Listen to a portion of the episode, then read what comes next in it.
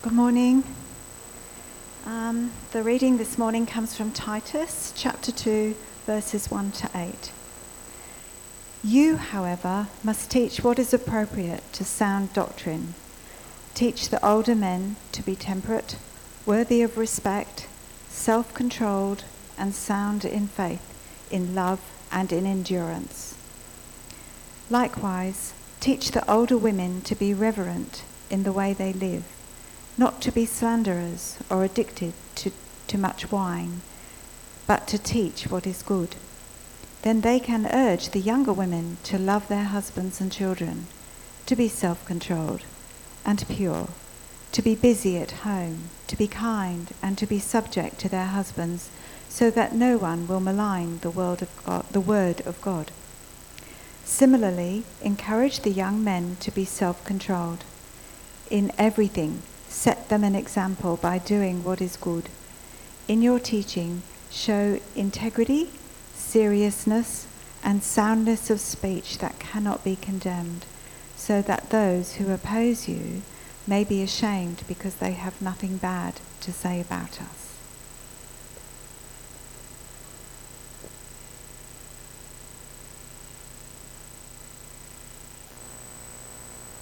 Well, thank you, Val, uh, for the reading. Uh, this morning we're obviously in our second uh, session uh, looking at our vision statement, which is over there. So sorry if you can't see that over there. I will put it on the board in a little while. I think I've got some PowerPoints going. Is that right? Yep, wonderful. Uh, now let me pray, and we're going to have a look at what it means to be uh, intergenerational. Heavenly Father, thank you for your grace. Thank you for your love, and thank you that uh, we are intergenerational. Thank you. There are generations of us in our church. Uh, and Father God, we pray now that as we open your word, uh, that we will give you great glory, that we will come to an understanding of what it might mean in your eyes about what intergenerational actually means. And then give us, re- give us ideas, Lord, to uh, aid a nurturing of that within our church. So, Father God, bless us now as we open your word and help us to come confidently to it. And we pray it in Jesus' name. Amen. Well, the Washington Post newspaper, uh, back in 2018, uh, had an article. Might just need to click back on. Yep, had, had an article. Uh, it, it, was uh, about some self proclaimed, and these are their words, not mine, old coots uh, who used to meet in a delicatessen every Saturday morning. Uh, they began growing tired of the same conversation every week. Uh, they were solving all the world's problems, but they didn't have anyone else to tell about. So, as a joke and tongue in cheek, uh, they set up a card table at a nearby farmer's market and told people they were dispensing free advice. They even made that banner that you can see, which said, It's probably bad advice, but it's free. Now, to their surprise, people started showing up and asking for uh, advice to their problems. Uh, a lot of them uh, were, where can I find somewhere to love? Uh, someone to love, not somewhere to love, that wouldn't make any sense. Someone to love. Have I put in enough time at my new job to take a one week vacation? Uh, they fielded questions about how to keep romance alive. And retiree Richard Klein said, I always tell people the first thing you do is put down your phone and start talking. Uh, each Saturday, these old coots have taken on the issues of about 30 to 40 people who come by seeking their advice. Uh, it's a way for a person to get an outside opinion from somebody who has nothing to gain, said member Tony Caputo. Somebody told us the other day that we're the most popular attraction at the market. We always listen carefully and don't give gratuitous advice. A 69 year old John Lesnan said, To be truthful, I'm not sure that any of us can claim to have much wisdom, but it sure has been a lot of fun. Maybe all of us coots really do have more to offer than we thought. I hope that's not a bad word. I don't know what it means. Uh, you can go on YouTube now, and they've been interviewed on TV. They're all over the place. They're uh, quite dynamic now. But I think that article is a real good insight into where our culture is shifting. See, for decade, decades now, we've been heading down a track of independence. The goal seems to be that we will do things our way. We don't need anybody else giving us advice or telling us what to do. we have believed the so called wisdom of the world and believe that we forge our own path in life, that we are the captains of our own souls, that we don't need anybody else, and particularly we don't need the advice of the older generation that just have differing opinions. And then you marry that up with pre COVID, take COVID out of the question, the ease of travel, and we've started living away from parents and grandparents, and we've started connecting with people of our own generation, and a lot of our wisdom ends up coming from the one generation. So we don't have as many uh, hands, as much hands on guidance from one generation to the next when it comes to family or even our life. And it often leads to relationships primarily with our own uh, generation. And so when a group of older men like this jokingly put up a sign to give advice, honestly believing that nobody from another generation would be remotely interested, they are actually shocked that the other generation might want to listen to their advice. See, that's where we've come to a state of independence where we don't really interact between the generations. But this is the sharing of life between generations. And in some way, the old coots and those that they give advice to are experiencing something called intergenerational moments. That's intergenerational. And so, as we look at our vision statement this morning, and I'm going to read it out to you now, and just to remind you, so it's up the back there. We are a caring, intergenerational community following Jesus and impacting people with his love. We are intergenerational. But what does intergenerational even mean? It's one of those words that we've put in there, but I think it's the one word that you kind of go, well, what does that mean?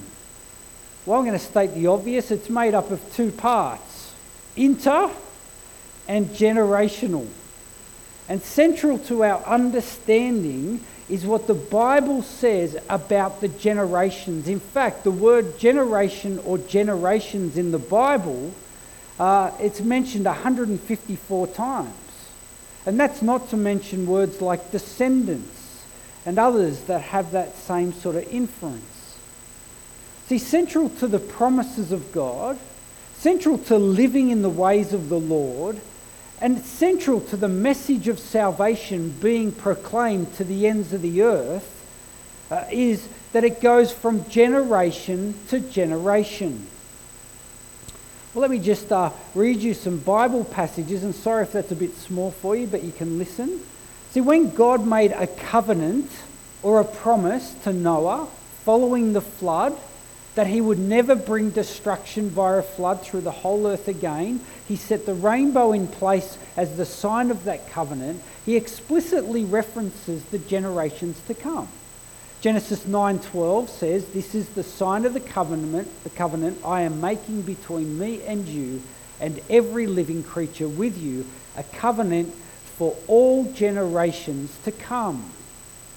And when God makes the covenant with Abraham, he says this in Genesis 17 7 I will establish my covenant as an everlasting covenant between me and you and your descendants after you for the generations to come, to be your God and the God of your descendants after you.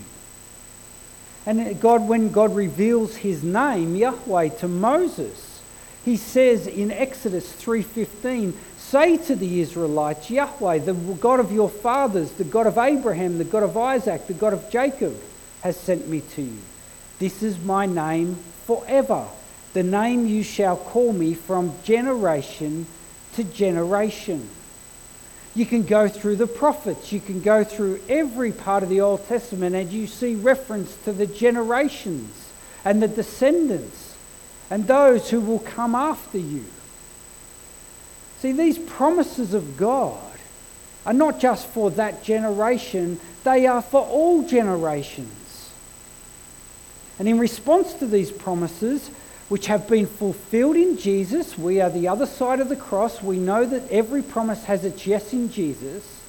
In response to this, just as the Israelites were meant to respond to the promises with a life worthy to live in the land with the Lord, we are to live a life worthy of living with God, the Holy Spirit, as we follow the Lord Jesus. And so it's not just the promises that are for generations, but it's the response to those promises that are for all generations. And this is called discipleship. And that's a generational concern. See, when Jesus was, uh, when Jesus was uh, tested by the Jewish scholars of the law, the law being in that context the first five books of the Bible, he was asked, which is the greatest commandment? And he says, You'll know this love the Lord your God with all your heart, soul, mind, uh, with all your soul and with all your mind, and love your neighbour as yourself. Well, he's, well, he's, he's quoting from Deuteronomy 6 4, known as the Shema, which the Israelites hold very, uh, very firmly as a prayer for them. And, he's, uh, and he quotes this. But I want you to listen to how these commandments were passed on from generation to generation as we expand that in Deuteronomy. It says, Hear, O Israel, Yahweh our God, Yahweh is one. Love Yahweh your God with all your heart and with all your soul and with all your strength. These commandments that I give you today are to be on your hearts. Impress them on your children. Talk about them when you sit at home and when you walk along the road, when you lie down and when you get up. Tie them as symbols on your hands and bind them on your foreheads Write them on the door frames of your houses and on your gates. See, this is a model that has always been at the heart of generations, and particularly related to families.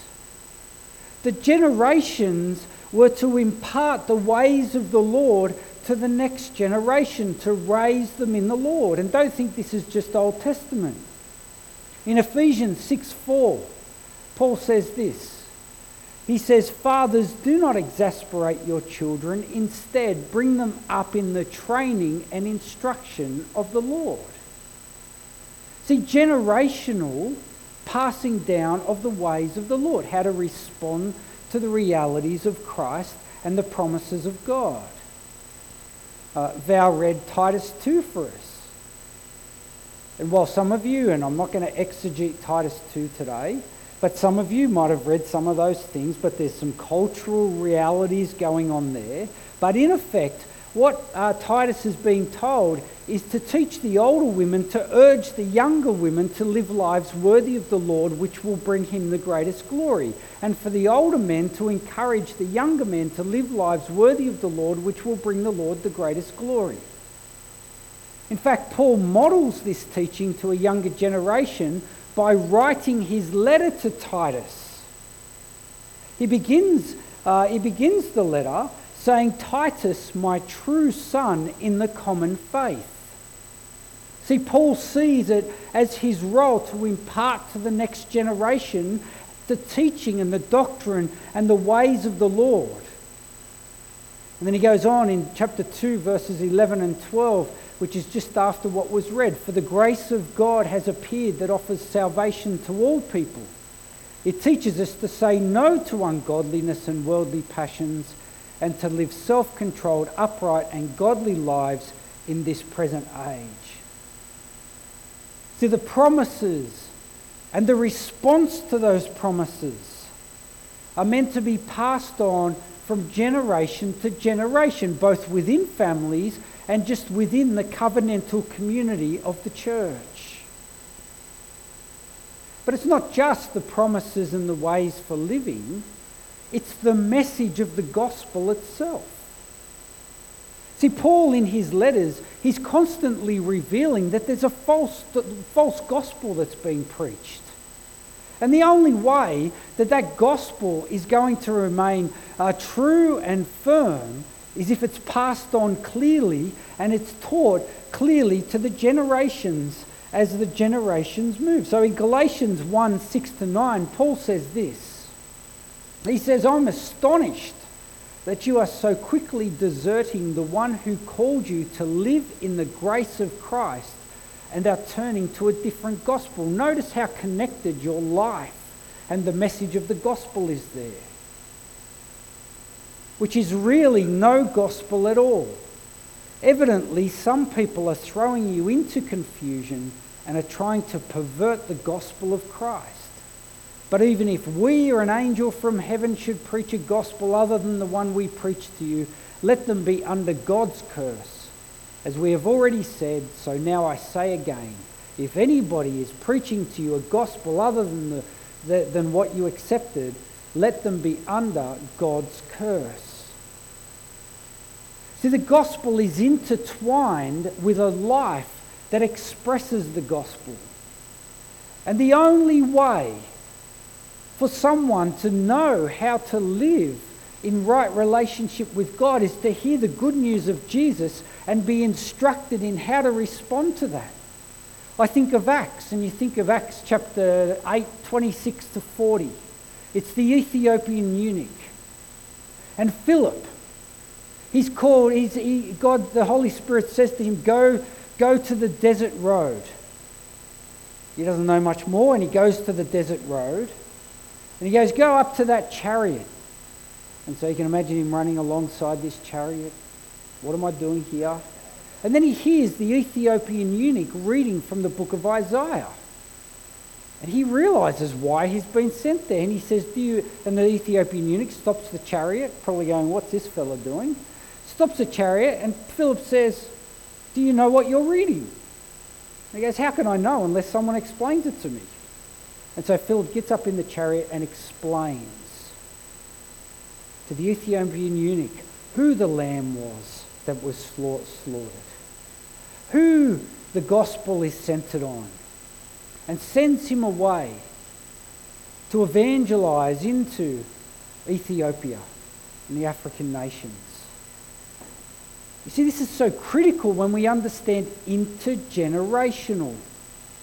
It is the passing down between generations and generations. But what is the interpart?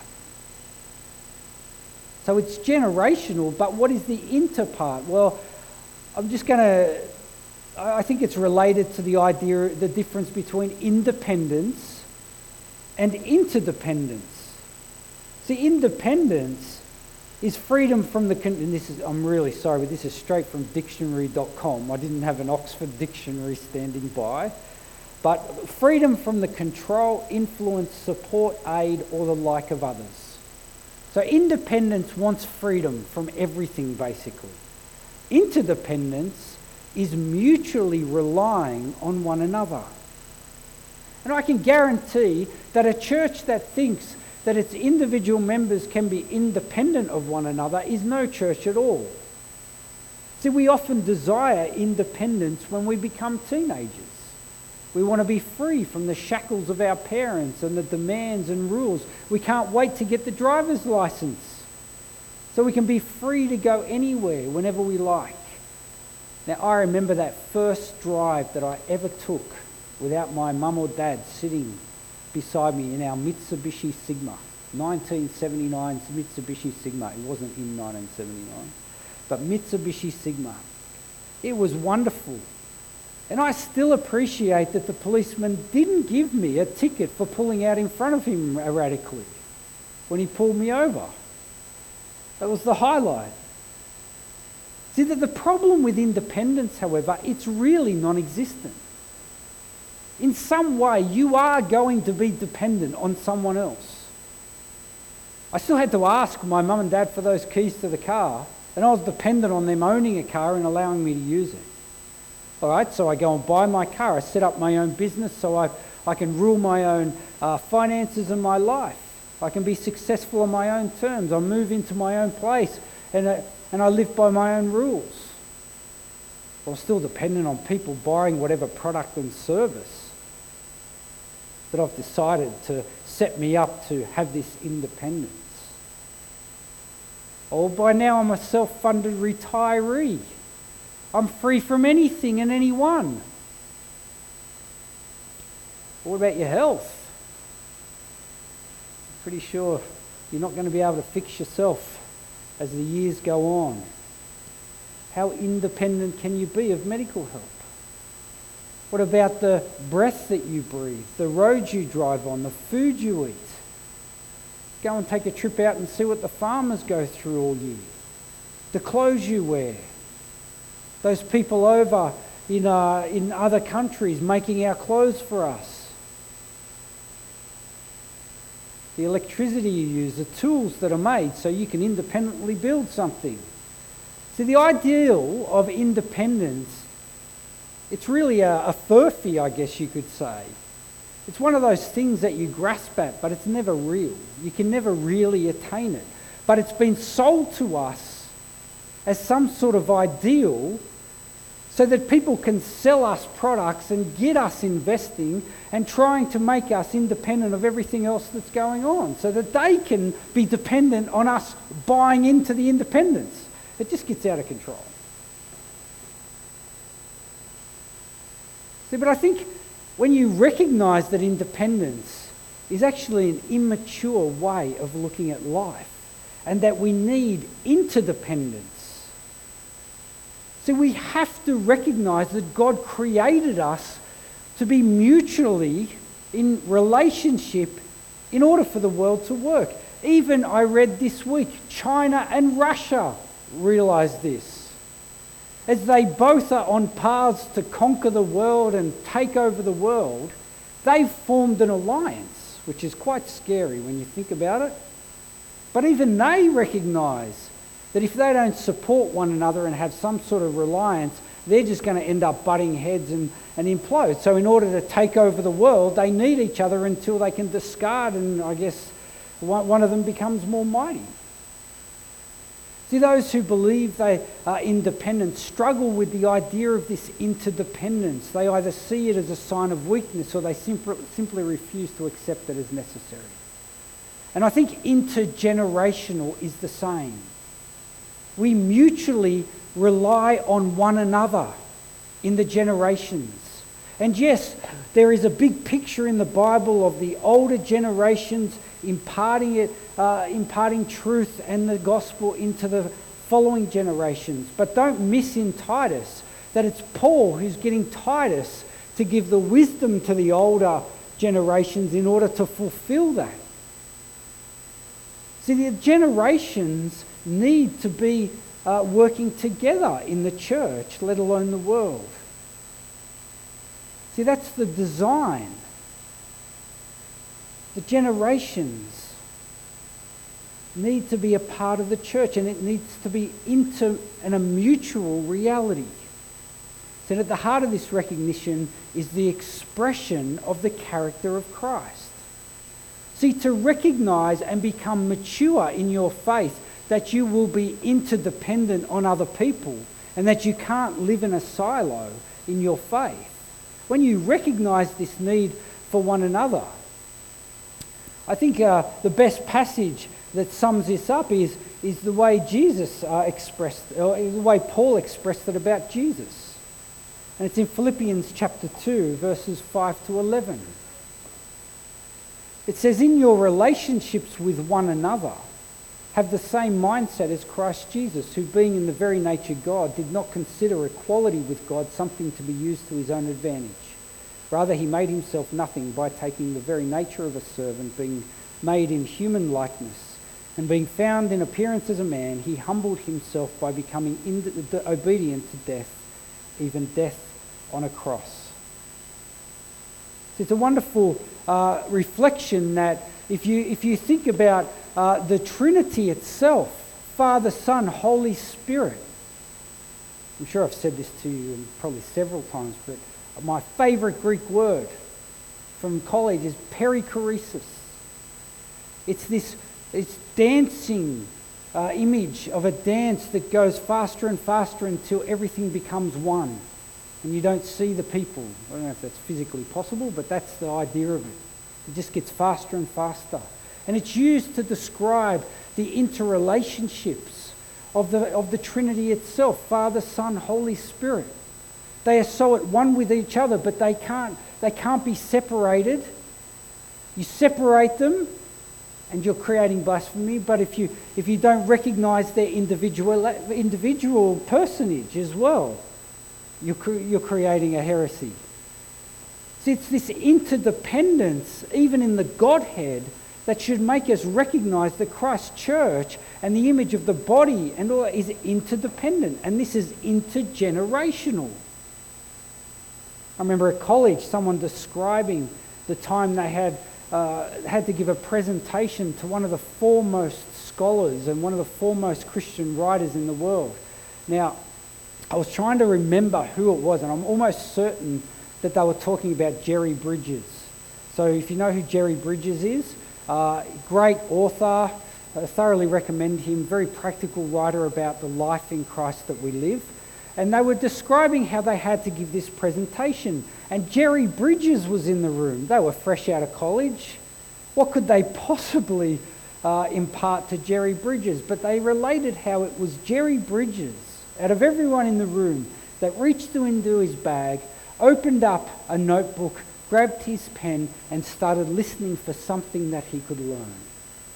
Some way of growing, trusting that God uses all people, regardless of generation, to impart some sort of knowledge. And I think that's always struck at me. See, that is humility. And that is at the heart of what being intergenerational is.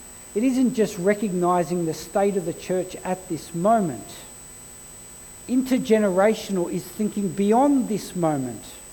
It's thinking into the future. In fact, it's thinking beyond even when we are still on this earth.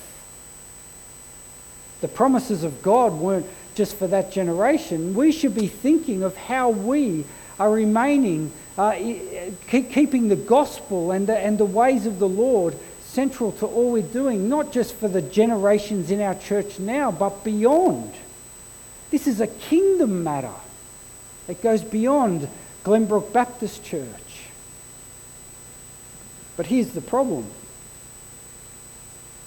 we don't like the same things. If you notice that, we don't like the same music.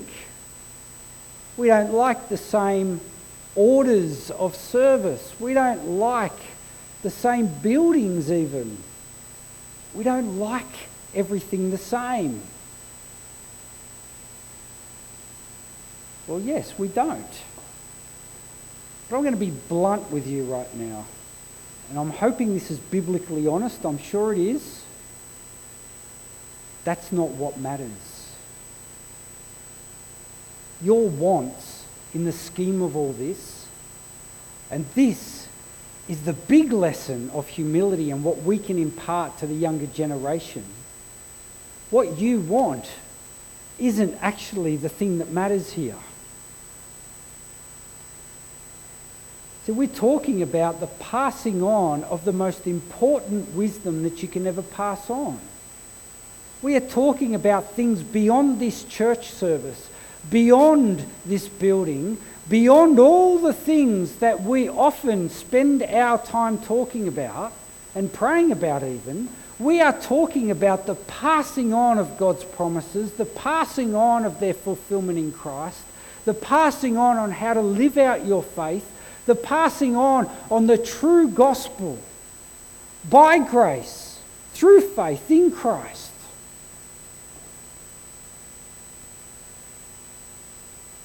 See, I'm going to give you two news flashes. I don't even know why I wrote newsflash. I should start charging you subscriptions. Here's two news flashes of the week.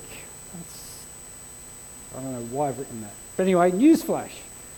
Everybody in the church will need to sacrifice something. And at times, you may need to sacrifice lots of things. If you are committed to intergenerational passing on of the most important things of the gospel, the things where moth and rust do not destroy. If you are committed to that, you will need to sacrifice. That's just the way it is. And that's not just one generation, that's all generations.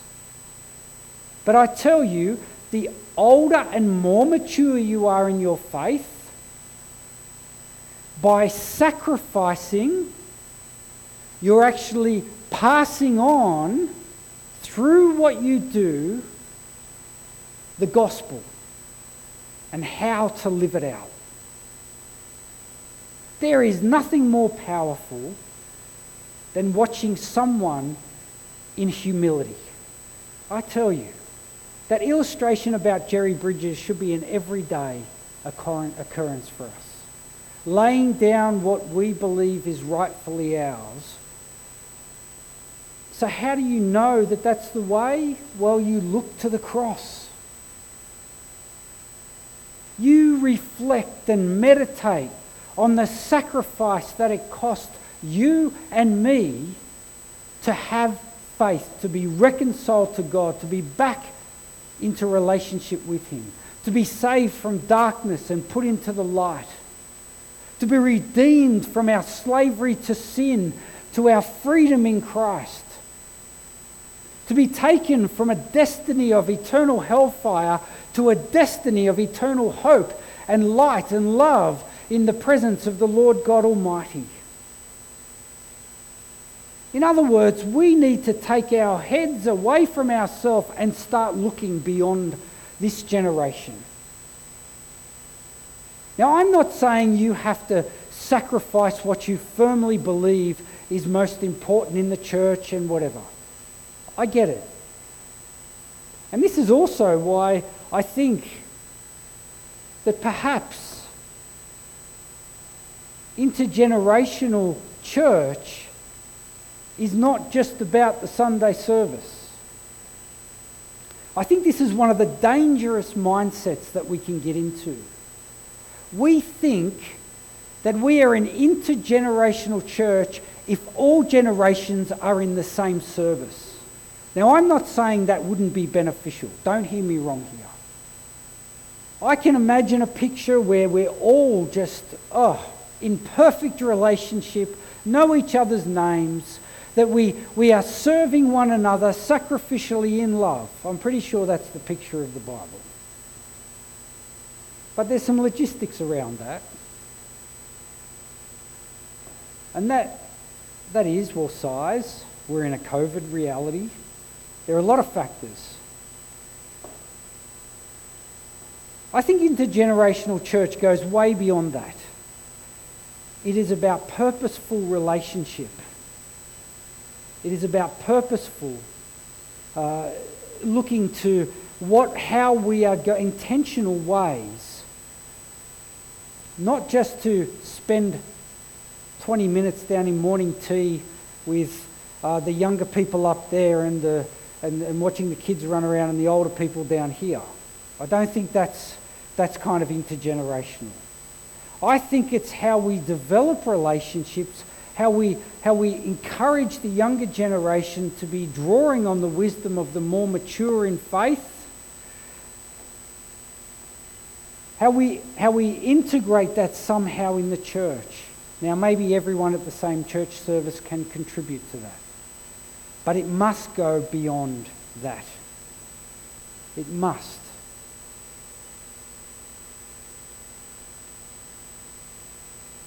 That was my second news flash, by the way.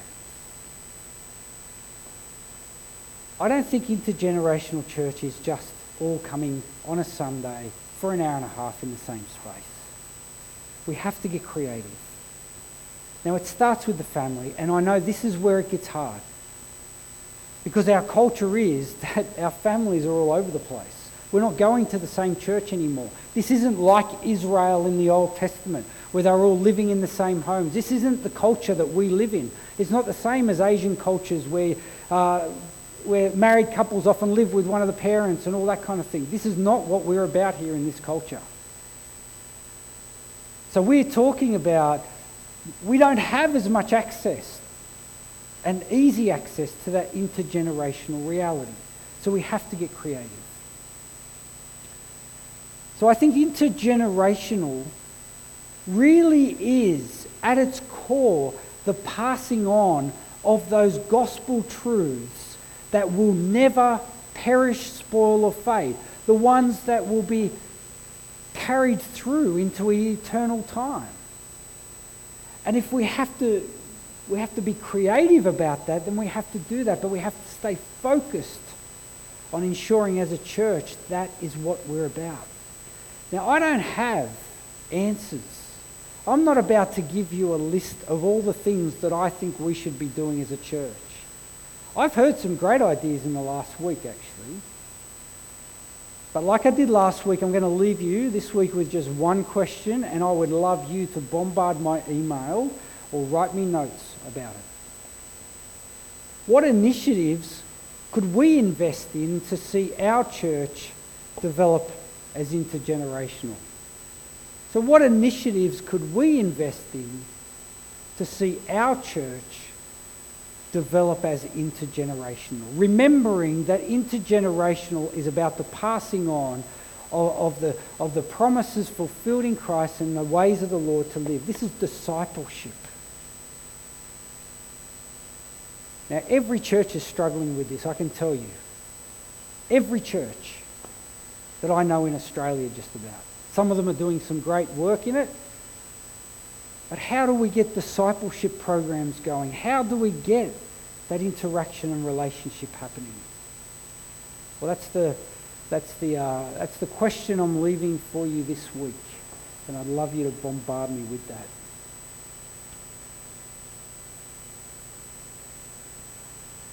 Well, let me pray. Uh, I'm not sure I've answered your questions. Hopefully, we've gotten something out of the Bible uh, it's the one week I wasn't really looking forward to, to be honest, because I had I couldn't just pick a passage and go, well, that's what it says. But I think we have to hold firm to what uh, the whole meta narrative of the Bible is. Well, let's pray. Father God, thank you for this uh, reality that you have been uh, fulfilling your purposes out through generations, and that your promises are for all generations until that day that the Lord Jesus returns and uh, he takes his home to be with him. Father God, we pray for our church. We pray that we will be intergenerational. What that looks like, Lord, is not easy. And Father, we pray for wisdom now. We pray that you give us a movement of your Holy Spirit to give us insight into the areas we need to work hard in, uh, to the areas we can invest in, and to programs even or, or, or, or, or initiatives which we can bring about so that there can be an intergenerational reality for our church. Father God, for those who are working hard in this area already, who are serving in youth or are actively serving in uh, ways which uh, are seeking to impart knowledge and wisdom into the, into, into the other generations, I pray that you will bless them, Lord. I pray that you will bear fruit from their ministry. And Father God, I pray that as we go forward, there won't be one generation that misses out that we will be seeking uh, to bring all generations forward in faith and to grow together in the love of the Lord Jesus and the ways of his, uh, the expression of that. So Father God, bless us now and we pray all this in Jesus' name. Amen.